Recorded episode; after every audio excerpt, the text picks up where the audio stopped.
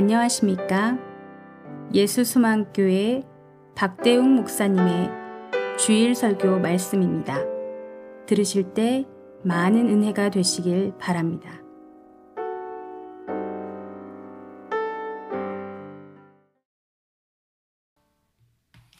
오늘 우리에게 주신 하나님의 말씀 봅니다.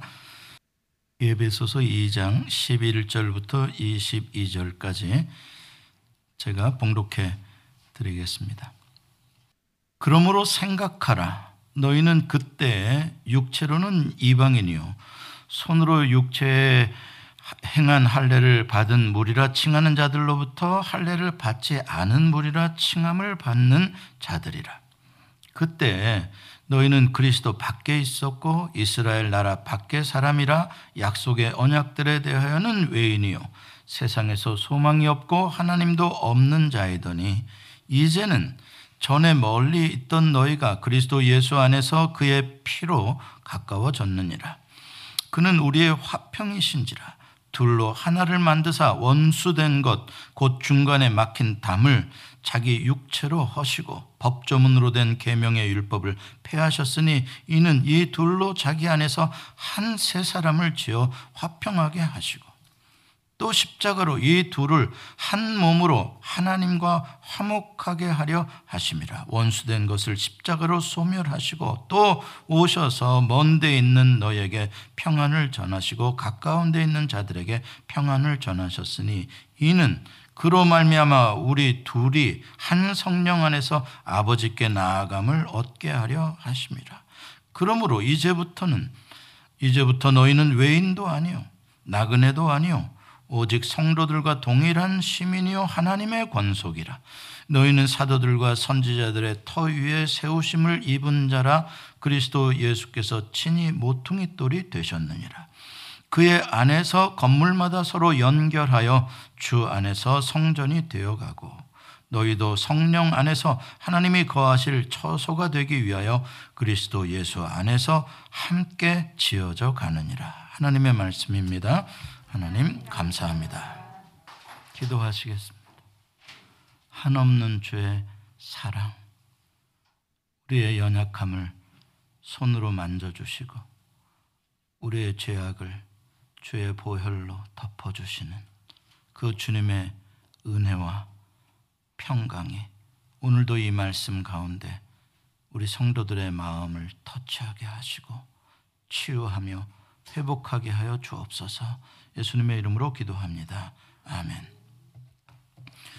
오늘은 막힌 담을 허시는 예수님이라는 제목으로 예배소서 2장의 말씀을 함께 나누겠습니다. 여러분도 그렇고 저도 그렇고 여러분들의 자녀들도 그렇고 우리는 모두 지금 다 SNS에 빠져서 살아가고 있습니다. 어, 지금 우리가 이렇게 온라인으로 각 가정에서 어, 예배에 동참하실 수 있는 것도 SNS의 덕분이죠.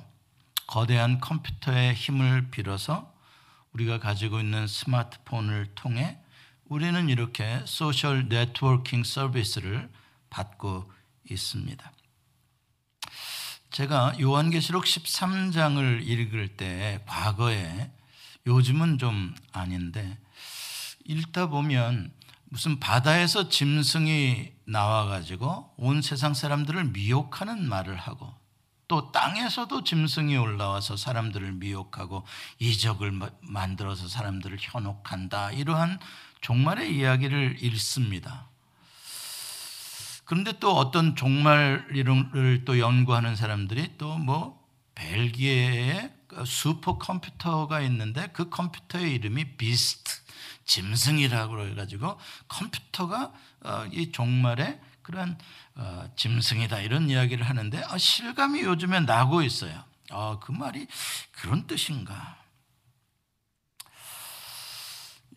그 컴퓨터의 발전과 이렇게 SNS를 통해서 사람들이 서로 정보를 공유하는 이러한 지금 4차 산업혁명 시대에 어, 놀라운 변화 속에 들어가면서 나타나는 현상들이 뭐냐면 평화와 화해와 일치가 아니라 오히려 분열과 미움과 혐오와 심지어는 각 국가 간에도 다 자기 나라가 first라고 하면서 무역 전쟁을 마다하지 않는 신냉전 시대로 들어가고 있습니다. 여러분 잘 아시잖아요. 미국과 중국의 지금 이러한 경제적인 대립의 문제들 치열하죠. 최근에 이제 홍콩을 두고도 아주 치열하게 맞붙고 있는데 우리 대한민국은 그 사이에 딱 끼어 있는 나라로 아주 힘들어요. 그 사이에서 이러지도 못하고 저러지도 못하고.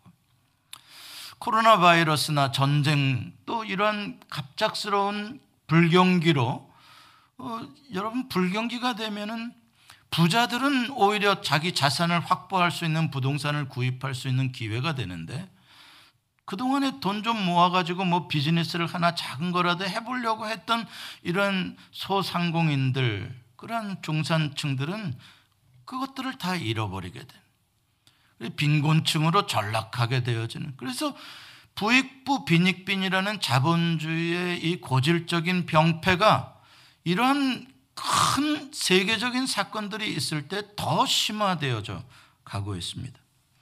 그러다 보면 그 가운데서 또 이익을 챙기려는 정치인들은 더 극단적으로 사람들을 선동해서 보수와 진보가 서로 민주주의의 양날개로 타협하고 소통하는 게 아니라 오히려 서로를 대적하고 혐오하고 불신으로 싸웁니다. 그래서 국민들이 분열되어지는 아픔을 우리가 보고 있습니다. 뭐 멀리 가지 않아도 지금 우리 가까이 Sugarloaf Mill이 어젯밤에 어, 흑인들의 그러한 어떤 시위대들의 그러한 연장선 상에서 불미스러운 일을 당하게 되고 있고 애틀랜타를 포함한 지금 미국의 75개 도시에서 이런 흑백 갈등의 문제가 심화되고 있는 현실입니다. 원래 social networking service SNS라는 것은 참 좋은 것이고 참 편리한 기술입니다. 이 컴퓨터의 힘을 빌어서 전 세계의 모든 사람들이 동시간에 함께 접속해서 소통할 수 있는 커뮤니티가 만들어진다. 이건 정말 기적 같은 일이 아닐 수가 없습니다. 지역과 공간과 시간을 초월해서 하나로 대화할 수 있는 그 커뮤니티가 SNS에서 만들어지는 거죠. 구체적으로 그 덕을 보는 게 여러분들 요즘에 한국에 전화할 때 전화카드 안 사시죠? 옛날엔 전화카드 늘 가지고 있어야 됐습니다. 한국에 전화하려면 10불짜리든 5불짜리든 20불짜리든. 지금은요, 공짜로 화상통화까지 합니다. 고맙죠? SNS 덕분입니다. 수십 년 전에 끊겨졌던 소식을 몰랐던 사람들도 요즘에 너 잘 지내니? 하고 연락이 와요. 어떻게 알았는지. 이렇게 SNS 덕분에 우리는 전 세계 사람들과 소통할 수 있고 또 수많은 사람들의 참 좋은 강의들을 그냥 공짜로 들을 수 있고 어디 그뿐입니까? 세상의 모든 지식과 자료들과 정보들을 모든 사람이 남녀노소 할 것 없이 마음껏 공유할 수 있는 정말 기적 같은 시대를 우리가 살아가고 있습니다. 그런데 문제는 이렇게 SNS라는 것이 순기능으로 좋은 역할로만 쓰이지 않고 있다는 데에 심각한 문제가 있습니다. 저는 SNS의 이 커뮤니티를 어, 한 마을에 있는 아주 참 크고 좋은 우물의 비유를 해봅니다. 한 마을에 그 마을 사람들이 마음껏 먹고 마시기에도 넘칠 만큼 좋은 우물이 있다고 생각을 해보십시다. 마르지 않는 우물 얼마나 좋아요? 거기에 아침이고 저녁이고 마을 사람들이 모여서 빨래도 하고 뭐 또 물도 길고 대화를 하고 커뮤니티가 너무 아름다운 커뮤니티가 될 수 있는 것이죠. 그런데 만약에 어떤 놈이 아 저 집 저 누구 꼴 보기 싫어 그래가지고 거기다가 독약을 탔다고 생각해 보십시다. 그러면 그 사람 한 사람만 죽이는 게 아니라 마을 사람 여러 명이 한꺼번에 죽을 수 있는 아주 위험한 것이 될 수 있다는 것이죠. SNS도 비슷한 거예요. 자유롭게 거기에 누구나 접속할 수 있지만 누군가가 악한 마음을 가지고 거짓된 생각과 정보를 갖다 쏟아 놓아 버린다면 그걸 제한할 수 있는 길이 없어요. 아주 못된 것, 악한 것, 더러운 것이 그냥 무작위로 전파가 되는 거예요. 그래서 요즘에 나오는 그 많은 범죄들 다 그 SNS를 통해서 돈 벌고자 하는 사람들이 만들어내는 것들 아닙니까? 그런데 순진한 사람들은 이러한 정보의 옳고 그름을 팩트를 체크할 수 있는 능력이 없어요. 그러다 보면 그냥 근사하게 누가 말한 것을 사실인 줄 알고 그냥 그걸 그대로 받아들여 버리는 거예요. 그냥 감염이 되는 거죠. 그리고 자기만 감염되면 모르는데 어, 이게 또 유익하다고 빨리 다른 사람에게 알려줘라 그러니까 이거 빨리 알려줘야지 안 그러면 큰일 난다 그러니까 또 친절하게 또 자기 친구들에게 또 다 또 이걸 또 동시에 발송까지 해줘요. 그러면서 더 나쁜 소식을 더 거짓 정보를 더 널리 퍼뜨리는 역할을 자기가 슈퍼 전파자의 역할을 하면서도 내가 그걸 하고 있다라는 것을 몰라요.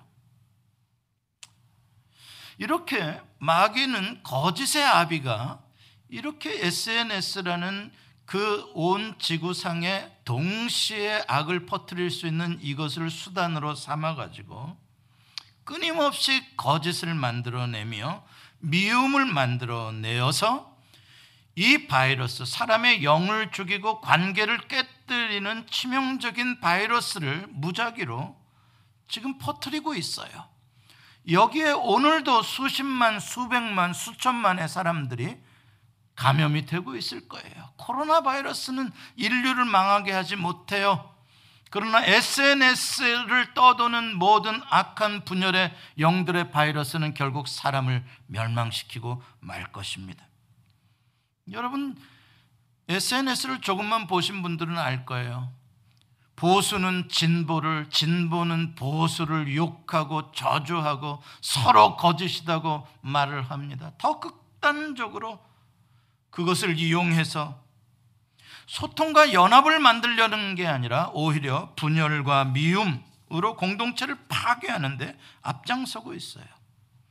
그래서 제가 요한계시록에 등장하는 그 비스트, 짐승이 바로 SNS구나라고 생각을 하고 있는 거예요. 마귀의 그 짐승이 SNS를 통해서 끊임없이 이 분열의 바이러스, 불신의 바이러스를 퍼뜨리고 있고 민족이 민족과 갈등하며 싸우게 만들고 이념이 다른 사람들이 끊임없이 싸우게 만들고 심지어는 가족들 간에도 분열되게 만드는 일을 하고 있더라고요. 얼마나 여기에 빠진 사람들, 극단적으로 치우친 사람들의 마음이 거칠어져 가는지 몰라요. 이해와 용서와 화해의 마음이라는 사랑의 마음이라는 건 없어지고 점점 저주와 욕과 그러한 마음들로 점점 삭막해져 가요. 인간성이 없어져 가요. 여러분 SNS에 나오는 아니면 여러 가지 댓글들에 나오는 말들을 한번 읽어 보세요. 무섭다. 사람의 사람이 어쩌면 이렇게 무섭냐 할 정도로 악한 말들이 쏟아지고 있습니다. 하이에나 같아요. 나와 같은 집단이 아닌 집단은 사냥감으로 생각하고요. 다 물어뜯어요. 잡아먹어요. 덤벼들어요. 저는 이러한 현상이 우리 한반도의 대한민국 사람들에게서 이루어지고 있는 모습을 보면서 너무 속상하고 아픈 거예요. 왜냐하면 우리 한반도의 우리 한 민족은요, 다른 사람들을 정복했던 민족도 아니고요, 다른 사람들에게 무슨 고통을 줬던 민족도 아니고요. 우리는 너무나 많은 수천 년의 역사 동안 침략만 받았고 아픔만 받았던 희생자의 민족인데 우리끼리 서로 사랑하고 우리끼리 서로 용서하고 우리끼리 서로 위로는 못 해줄 망정 왜 이 좁은 땅덩어리의 한 민족이 우리끼리 분열하고 우리끼리 혐오하고 우리끼리 미워하고 왜 우리끼리 싸워야 하냐고요. 그까지 차, 자동차 타고 가면 한 시간이면 갈 수 있는 전라도와 경상도가 뭐 그리 그리 대단하냐고요. 이쪽은 무슨 뿔 달린 사람이냐고요. 왜 그러냐고요. 너무 속상한 거예요. 아직까지 한국 안에 남녀 차별이 있고 가진 자들 갑과 갖지 못한 을의 차별이 있고 왜 요즘에는 점점 우판이 좌판이 하는 것들로 국민들이 나누어져야 하고 싸워야 하는 거냐고요. 올해가 6.25 전쟁이 발발한 지 70년이 되는 해라고 합니다. 70년이요. 70년이 되는 해인데 우리는 여전히 싸우고 있어요. 화해의 길은 멀고요. 핵전쟁의 위협은 날마다 계속되고 있어요. 저는 이것이 다분히 SNS 덕분이라고 생각하고 있습니다. 대한민국뿐만이 아니라 모든 우리가 사는 세상이 지금 다 그래요. 보면은 불신하고요, 의심하고요, 서로 미워하고요, 대결하고요. 그러니까 불안하고요. 지금 이 흑백 간의 갈등들 지금 얼마나 사회를 불안하게 만들고 있는 것입니까? 이러한 막 분노의 마그마, 이러한 미움의 막 마그마가 언제 어느 곳에서 어떻게 지구상에서 터져 나올지 시간 문제인 것 같아요. 왜 이렇게 되어져 가는 것일까요? 성경에는 답이 분명합니다. 인류가 이렇게 지금 되어져 가는 것은 예수 그리스도의 오실 날이 가까웠다는 뜻이에요. 짐승이 나타나는 곳이 요한계시록 13장입니다. 가까웠죠. 주님 오실 날 가까워서 종말 중에 종말을 우리가 지금 살아가고 있는 것입니다. 이게 아담의 원죄가 가지고 오는 마지막 종착점입니다. 아담의 원죄로 인해서 그 원죄로 감염된 인간들이 끊임없이 악을 행하고 끊임없이 분열을 하다가 마침내 함께 멸망하는 때가 지금 임박했다는 사인입니다. 오늘 본문 11절에 너희는 생각해 보라 라고 말합니다. 한번 생각해 봅시다. 아담의 원죄, 아담의 원죄, original sin이라고 하는데 그게 original sin이라는 이 원죄의 속성, 본질이 뭘까요? 그게 뭐길래 우리에게 이렇게 계속해서 DNA처럼 오염과 감염으로 계속 이어지는 것일까요? 아니, 더 악화되어져 가는 것일까요? 여러분, 원죄의 본질은 불신과 분열입니다. 두 단어예요. 그리고 이 두 단어는 따로 떼어지는 단어가 아니라 언제나 함께 가는 단어예요.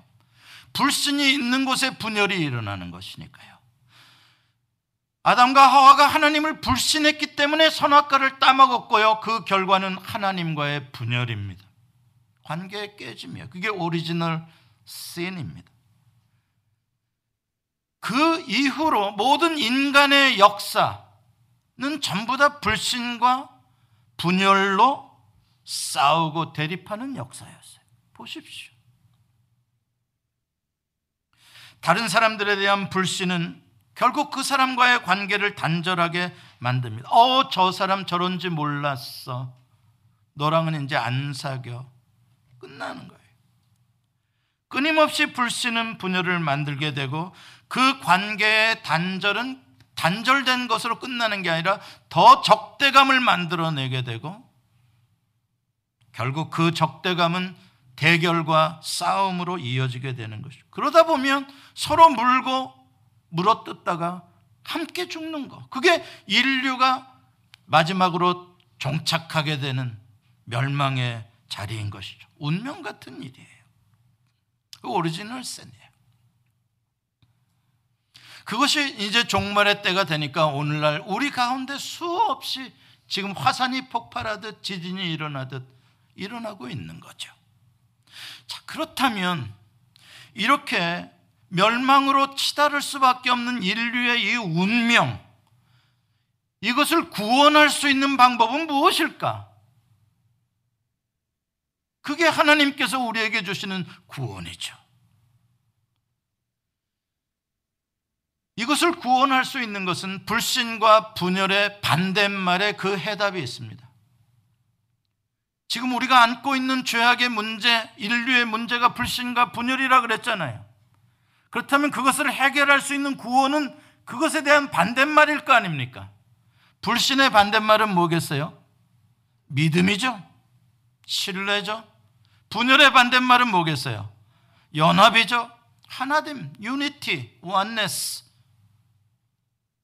예수 그리스도의 십자가의 구속을 at one month atonement라고 합니다. atonement 구속. 그 말의 뜻은 at one month예요. 하나됨을 만드는 것이에요. 자, 보십시오. 분열과 불신의 이 세력, original sin이라고 할 만큼 우리의 본능 속에 자리 잡고 있는 내버려 두면 막 쏟아져 나와서 네 편 내 편 가르기 좋아하는 그냥 우리 속에 있는 이 세력 이것을 이겨야 믿음과 연합이 가능해지게 되는 거죠. 그렇다면 이걸 이기려면 그것보다 더 강한 힘을 가진 무엇인가가 있어야 구원될 수 있는 것입니다. 그렇다면 불신과 분열의 세력을 누르고 믿음과 연합을 가능하게 하는 그 파워, 그 강력한 힘, 그게 무엇이겠습니까? 그게 바로 오늘 본문 13절에 나오는 것입니다. 오늘 본문 13절을 같이 읽어봅니다. 시작. 이제는 전에 멀리 있던 너희가 그리스도 예수 안에서 그리스도의 피로 가까워졌느니라. 과거에 멀리 있던 너희, 멀리 있던 너희는 분열된 걸 말하는 거죠. 양극단으로 떨어져 있었다는 거예요. 그것을 이제는 가까워졌다, 하나가 됐다. 현재는 어떻게 그렇게 과거에 멀리 떨어져 있던 것을 지금 이렇게 가깝게 연합된 상태로 될 수 있었냐? 그렇게 그 분열시키는 힘을 극복하고 연합해서 하나가 만들게 한 그 힘이 뭐냐? 오늘 13절에 그리스도의 피로라고 말하고 있어요. 그리스도의 피로. 16절에 좀 더 구체적으로 그것을 이렇게 말씀합니다. 또 한 번 읽습니다. 시작. 또 십자가로 이 둘을 한 몸으로 하나님과 화목하게 하려 하심이라 원수된 것을 십자가로 소멸하시고 그리스도의 피가 뭐라고요? 십자가로 표현되고 있죠. 그리스도의 피로 십자가로 그렇게 분열되었던 불신의 세력을 물리치시고 연합과 하나를 만들어서 하나님과 화목되게 하셨다. 예수 그리스도께서 분열의 벽을 십자가의 피로 허물어 버리시고 하나 되게 함으로 말미암아 모든 인류가 하나님과 화목한 관계로 회복되었다. 이렇게 말씀하고 있어요. 이 말씀에서 16절 말씀에서 우리가 흥미롭게 봐야 하는 부분이 있어요. 놓치기 쉬운 부분인데 사도 바울이 지금 강조하고 있는 연합 하나됨을 말할 때 하나님과 우리의 연합을 먼저 말한 게 아니라 인간과 인간의 연합을 먼저 말하고 있다는 것을 우리가 놓치면 안 돼요. 유대인과 이방인이 연합되어져서 하나 됨으로 하나님과 화평하게 되었다라고 설명을 하고 있어요. 그렇죠? 이거를 우리가 놓치면 안 된다는. 이 둘을 한 몸으로 하여 하나님과 화목하게 하셨다. 이걸 이걸 봐야 되는 거예요. 그러니까 예수께서 흘리신 그 그리스도의 십자가의 피가 우리와 다른 사람들과 있었던 분열의 장벽을 허물고 하나로 될 때에 비로소 우리가 하나님과 화목한 관계로 들어갈 수 있다는 거예요. 이 순서를 잘 보라고요. 그동안에 우리는 나와 하나님과 예수 그리스도의 피로 하나가 되었다. 이것은 무지하게 강조했고 이것은 누구나 다 아는 사실이에요. 고백하는 사실이에요. 그러나 지금 바울이 이 에베소서에서 설명하고 있는 것은 그리스도의 피로 유대인과 이방인이 하나가 되어짐으로 말미암아 하나님과의 화목 속으로 들어가게 되었다라고 말하고 있는 걸 놓쳐서는 안 돼 요. 요한 1서에 보면 형제를 사랑하지 않는 자는 눈에 보이는 형제죠. 사랑하지 않는 자는 하나님을 사랑한다고 말할 수 없다라고 아예 단정적으로 말합니다. 형제를 사랑하지 않으면서 나는 하나님을 사랑해요. 거짓말이다. 단정입니다. 아예 여지가 없어요. 주님께서 가르쳐 주신 기도문에도 우리가 우리에게 죄진 자를 용서해 준 것 같이 우리를 용서하여 주옵소서라고 말하죠. 예수님께서 마태복음에서는 더 구체적으로 이렇게 표현하십니다. 너희가 하나님께 예물을 드리려고 예물을 가지고 재단에 갔다가 예물을 드리려다가 지금 그 예물을 드리려고 제사를 드리려고 하는데 아, 갑자기 형제에게 원망 들을 만한 일이 생각이 퍼뜩 나는 거예요. 그러면 예물을 드리고 나서 지금 예물을 드리려고 지금 다 왔으니까 예물을 드리고 나서 가서 화해를 하라고 한 게 아니라 주님 뭐라 그래요? 예물을 거기다 놔두고 아직 하지 말고 놔두고 먼저 형제에게 가서 화해한 다음에 와서 예물을 드려라. 그렇죠? 지금 사도 바울이 말하고 있는 내용이 주님의 말하고 있는 내용과 같은 겁니다. 오늘 읽은 복음은 이 본문의 말씀은 정말 복음 중의 복음이에요. 에센스예요. 여러분들 그동안 복음이 뭔지 잘 헷갈리셨다면 이걸로 정리하세요. 아니면 이것이 아닌 다른 걸로 아셨다면 고치세요. 이게 복음이에요. 예수 그리스도의 십자가가 무슨 의미인지, 그리스도의 피가 어떤 능력, 무엇을 하는 것인지, 오늘 본문이 분명하게, 선명하게 가르쳐 주고 있는 거예요. 14절, 15절 한번 다시 한번 우리 좀 더 읽어 보도록 하겠습니다. 시작.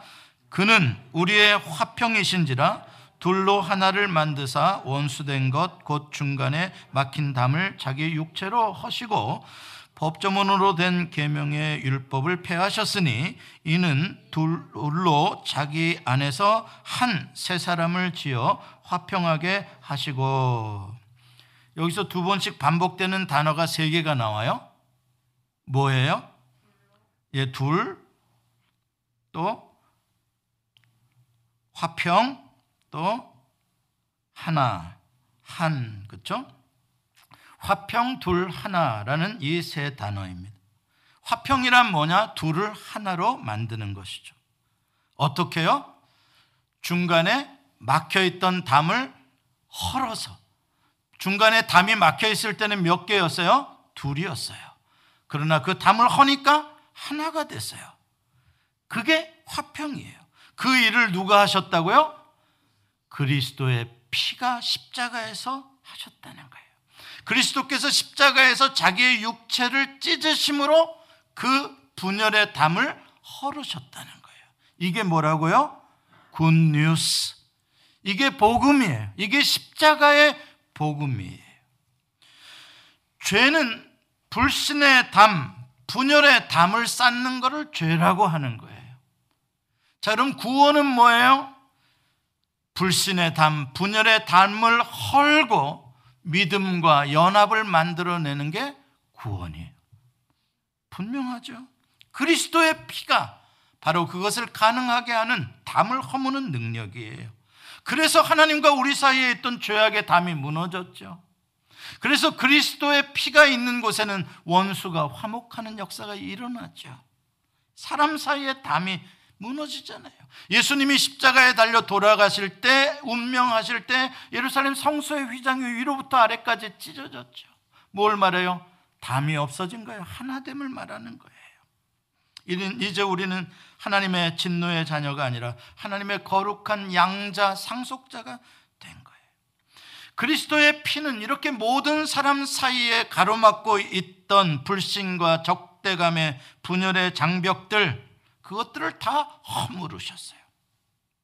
헬라인이나 유대인이나 가진 자나 갖지 않은 자나 배운 자나 배우지 못한 자나 다 하나예요. 하나님과의 화평, 이웃과의 화평을 가능하게 해주신 게 십자가와 그리스도의 피라는 거예요. 그 십자가에서 새 인류를 주님이 창조하신 거예요. 하나님의 그 재창조의 new creation의 역사예요. 뭐가 재창조됐냐? 화평케 하는 자가 창조된 거예요. 그래서 화평케 하는 자는 복이 있나니 저희가 하나님의 아들이라 일컬음을 받을 것이요. 예수 그리스도가 하나님의 아들이시잖아요. 근데 거기서 하나님의 양자된 우리가 다시 태어나 우리가 화평케 하는 자로 살게 되는 새로운 인간, 신인류가 탄생하게 됐다는 뜻이죠. 그러므로 누구든지 예수 그리스도의 십자가를 믿고 그리스도의 피의 공로를 믿는 사람은 무엇을 알게 되느냐? 담이 허물어졌다는 것을 알게 되고 그 사람들은 담을 허무는 자로 살아가게 되는 거예요. 그러니까 여러분 내가 구원받았냐 못 받았느냐 고민하지 마세요. 여러분들이 담을 허무는 자로 알고 그렇게 살아가고 있으면 여러분들은 구원받은 자요. 십자가의 그리스도의 피를 아는 자요. 여전히 담을 허물 줄 모르고 오히려 담을 만드는 자는 미안합니다만 십자가의 복음을 모르는 자요. 교회는 예수 그리스도의 몸입니다.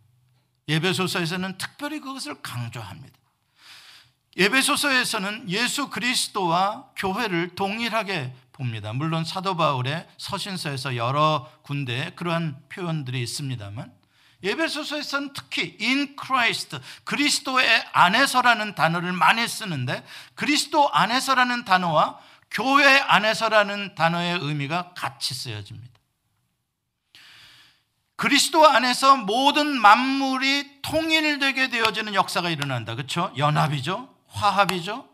화평이죠. 그게 어디에서 일어난다? 교회 안에서 이루어진다. 왜? 교회는 그리스도의 충만이기 때문에 교회 안에서 만물이 충만하게 통일되어지는 역사가 일어나는 공동체가 무엇이다? 교회다.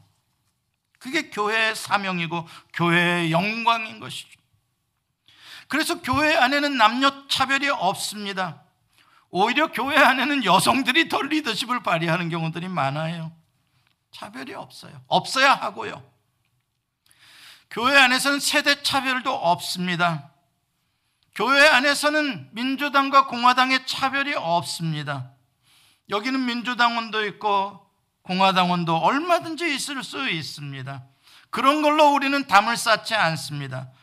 여기서는 무슨 전라도 사람이니 경상도 사람이니 그런 소리를 하질 않습니다. 그런 소리 하면 참 부끄럽기 때문에 아예 말도 안 꺼냅니다. 그게 뭐예요? 교회입니다. 여기에는 돈이 많은 사람이나 돈이 없는 사람이나 담이 없습니다. 여기에는 박사나 초등학교 나온 사람이나 차별이 없습니다. 물론 인종차별은 더 없고요. 그게 어디라고요? 교회요. 그런 것들이 허물어진 새로운 나라, 새로운 인간들이 모인 공동체입니다. 하나님을 사랑하고 이웃을 사랑하라라는 하나님의 법이 실천되어지는 지구상의 유일한 공동체, 교회입니다. 그게 바로 예수 그리스도의 피가 만들어낸 위대한 능력이죠. 은혜죠.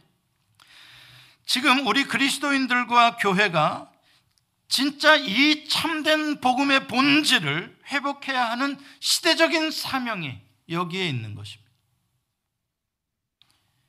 이 세상에서 유일하게 교회만이 십자가의 복음으로 모든 담이 허물어진 공동체이기 때문에 교회가 그 모든 것들을 치유할 수 있는 치료제를 가지고 있고 백신을 가지고 있는 유일한 공동체이기 때문에 교회의 소망이 있는 것입니다. 지금 수많은 사람들이 불신과 분열과 대결과 전쟁으로 오늘도 다투고 싸우고 소망 없이 살아가면서 교회를 향하여 당신들의 십자가의 복음을 우리에게 보여달라라고 울부짖고 있는 겁니다.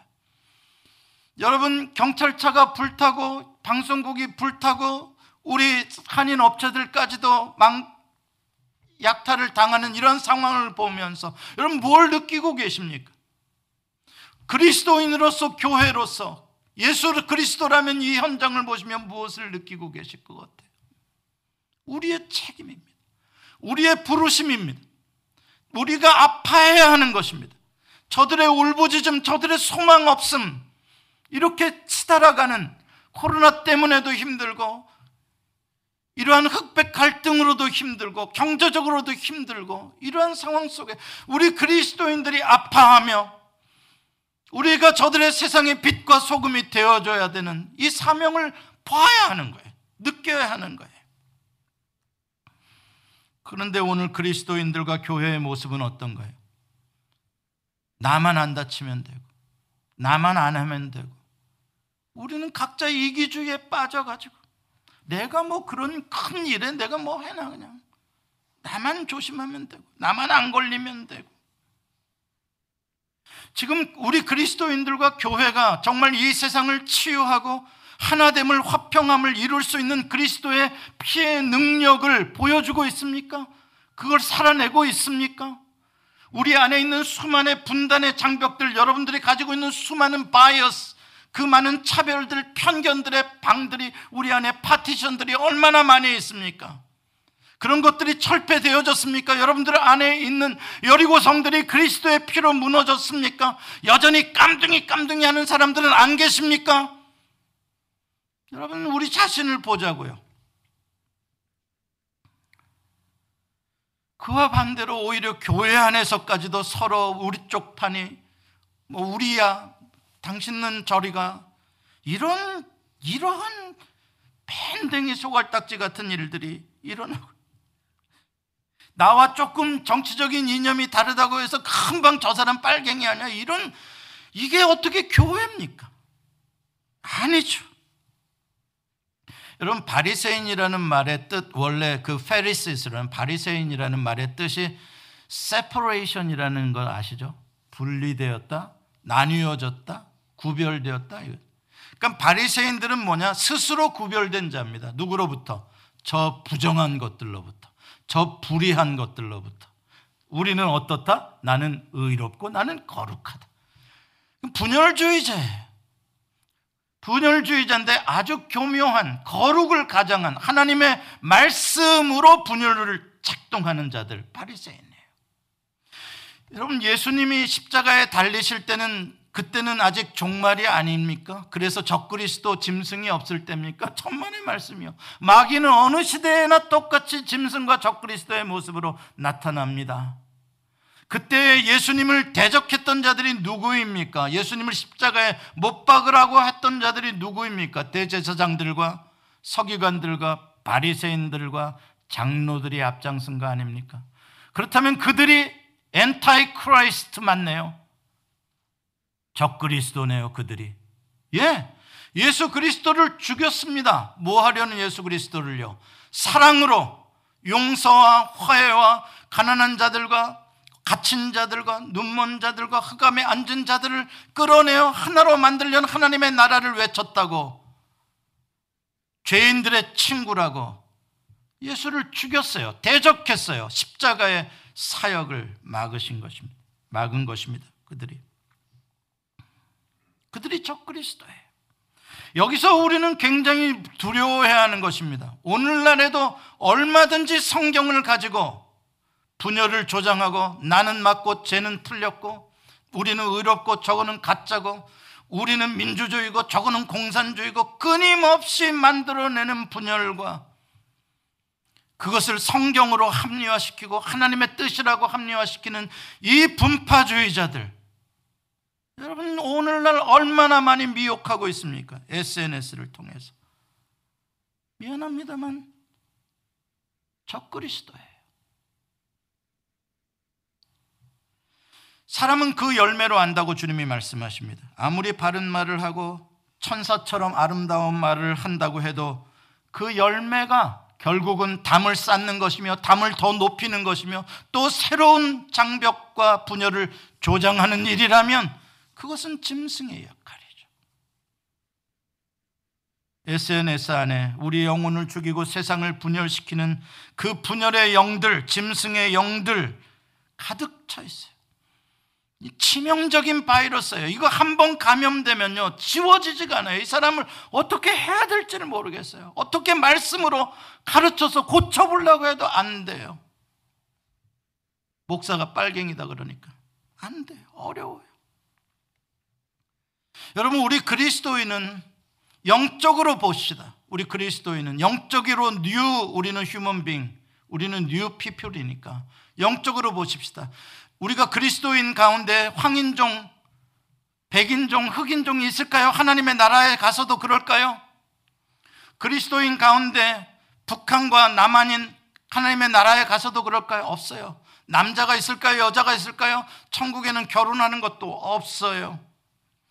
그리스도 우리의 영적인 새로운 인류, 새로운 나라 안에서는 자유주의자도 무슨 민주주의자도 공산주의자도 사회주의자도 그런 거 없어요. 우리는 진짜 그런 것들을 다 초월한 이념과 국경과 그 모든 분야를 초월한 우리는 새 인류라는 거예요. 우리는 새 나라의 사람들이에요. 새 나라, 하나님 나라의 사람들이에요. 새 나라의 새 시민이에요. 그게 new creation이에요. 새로운 피조물이에요. 그러한 분열과 분단의 장벽을 헐은 사람들. 그것을 초월해서 그리스도의 사랑으로 하나됨을 만드는 사람들이 그리스도인이에요. 사랑하는 성도 여러분, 온 세상이 지금 극단적인 분쟁으로 이렇게 이렇게 치속 치닫고 있는 바로 이때 우리가 복음의 빛을 비춰야 할 때입니다. 소망 없는 세상에서 서로 미워하며 서로 돌을 던지고 있는 이때 중간에 들어가 그 담을 허물어야 하는 사람들. 예수 그리스도의 피를 가지고 그 피를 뿌려야 하는 사람들. 우리 그리스도인. 그럴 때 하나님의 영광을 받으시는 거예요. 여러분 십자가의 복음을 다시 마음속에 새기세요. 십자가의 복음. 담을 허무는 거예요. 하나 되는 거예요. 십자가의 복음을 대적하는 세력, 담을 세우는 사람이에요. 담을 유지하자고 하는 사람이에요. 분열을 촉진하는 사람, 적그리스도예요. 복음은 화평이에요. 담을 허무는 거예요. 이게 주님이 십자가로 우리에게 주신 선물이고 새로운 인류에게 주신 new mission이에요. 사명이 우리 존재의 목적이에요. 화평케 하는 자는 하나님의 자녀인 거예요. 유대인들이 70년 동안 포로로 끌려갔다가 70년이 되어서 다시 해방되어 돌아와 예루살렘에 성전을 지었어요. 우리 대한민국 사람들 70년 동안 동족 상잔의 비극 때문에 고통과 아픔의 포로로 70년을 살고 있어요. 지금도 포로로 잡혀 있어요. 두려움 속에서요. 이제 해방되어져야 할 때 아닙니까? 70년이면 하나님은 그 70년이라는 그 것을 해방의 때로 여기지 않습니까? 이젠 풀려 나와야 될 때가 아닙니까? 이 이념으로 나뉘어져 있는 철조망을 누가 풀어주겠습니까? 김정은이와 문재인이 풀어주겠습니까? 트럼프가 풀어주겠습니까? 시진핑이 풀어줬습니까? 안 됩니다. 누가 풀어요? 성령님이 푸십니다. 그리스도의 피가 푸는 거예요. 여러분 70년 두고 주님이 얼마나 아파하셨는지를 생각해 보세요. 70년 동안 주님이 눈물을 흘리신 걸 생각해 보세요. 여러분 이게 우리 그리스도인의 사명이요. 만약에 우리의 정말 그리스도인들이 사랑으로 원수를 용납하는 마음으로 대한민국에 그러한 위대한 화평의 역사를 만들어낸다면 하나님이 영광을 받으실 뿐만 아니라 앞으로 이 세상을 치유하는 코로나의 해법이 대한민국에 있는 게 아니라 이러한 분열의 장벽을, 미움의 장벽을 무너뜨릴 수 있는 그리스도의 피에 그 치료제를 가지고 있는 나라가 될 것이라고 저는 믿습니다. 여러분 그러한 비전을 갖고 함께 기도하시기를 원합니다. 기도하겠습니다. 하나님 감사합니다. 우리는 얼마나 소인배들인지요. 나 하나 조용히 먹고 살고 우리 집에 도둑 안 들어오면 그걸로 다행이고 데모가 일어나서 경찰차가 불이 타든 남한과 북한이 싸움을 하든 나는 알 바 아니고 내가 또 안다고 해서 될 일도 아니고 우리가 그리스도의 피의 능력을 얼마나 약화시켰는지 그리스도의 피가 이 모든 것들을 고칠 수 있는 유일한 능력이라는 것을 우리 자신이 믿고 있지 않는 우리들의 믿음 없음을 회개하오니 용서하여 주시옵소서. 우리의 삶 속에서 미움을 제거하게 하시고 용서와 일치와 믿음과 하나됨을 추구하는 공동체 교회가 되게 해 주옵소서. 예수님의 이름으로 기도합니다. 아멘.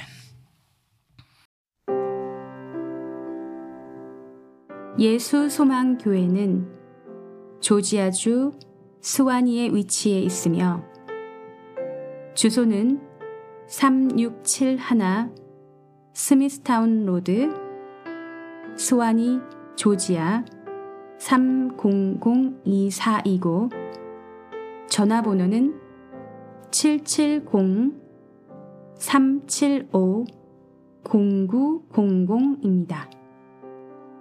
주일 1부 예배는 오전 8시 30분, 2부 예배는 오전 11시에 있습니다. 예수 소망교회의 소개와 사역은 인터넷 주소 www.jesushopechurch.org로 오시면 찾아보실 수 있습니다. 감사합니다.